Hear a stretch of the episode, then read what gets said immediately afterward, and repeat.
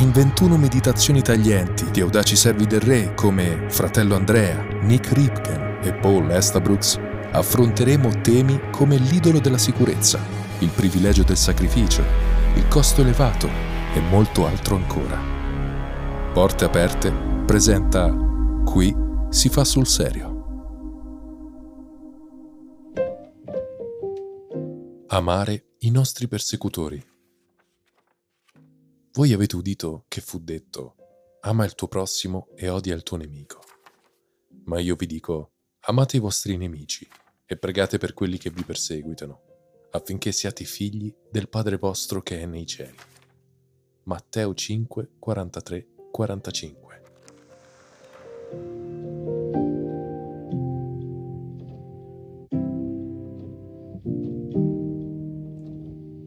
Spesso il modo migliore per imparare furono le domande e le conversazioni che seguirono le nostre presentazioni formali. Accadde così una sera in Sudan. La domanda stessa, posta da una delle donne, ci colpì al cuore. Quando ci picchiano a causa della nostra fede, possiamo reagire? La domanda rimase sospesa nell'aria, mentre il gruppo radunato cercava una risposta. Gli uomini parlarono per primi. Naturalmente, Dovete reagire, affermarono. Se non reagite la situazione peggiorerà. Nessuno vi biasimerà per avere reagito. Sembrò una risposta ovvia, finché alcune donne non offrirono una diversa prospettiva. Noi però dobbiamo ricordare l'insegnamento di Gesù, dobbiamo amare chi ci fa del male, non dobbiamo reagire. Quelle donne citarono ciò che Gesù fece sulla croce quando perdonò i suoi persecutori. Ne derivò una ponderata e sensibile conversazione.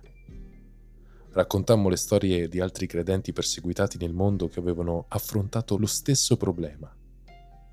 Il gruppo fu sorpreso dal suggerimento sul modo migliore per porre fine alla persecuzione, cioè chiedere a Dio di trasformare i persecutori in fratelli e sorelle in Cristo aiutando i persecutori a credere in Gesù, la persecuzione finirebbe. Ciò non accadrebbe fuggendo dai persecutori o reagendo, bensì amandoli, pregando per loro e annunciando loro il Vangelo.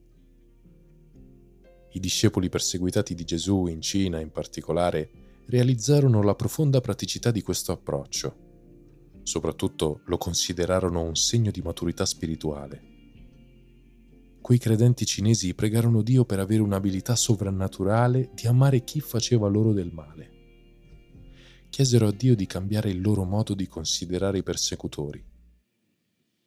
Quei credenti in Sudan furono affascinati da questo nuovo pensiero.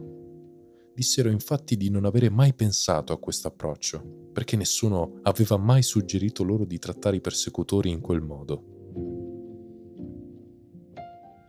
Quattro fratelli biologici si alzarono e si prepararono a lasciare immediatamente la nostra riunione, anche se non avevamo ancora terminato. Quando chiedemmo loro dove stessero andando, risposero Andiamo subito a parlare di Gesù alle nostre famiglie che ci perseguitano.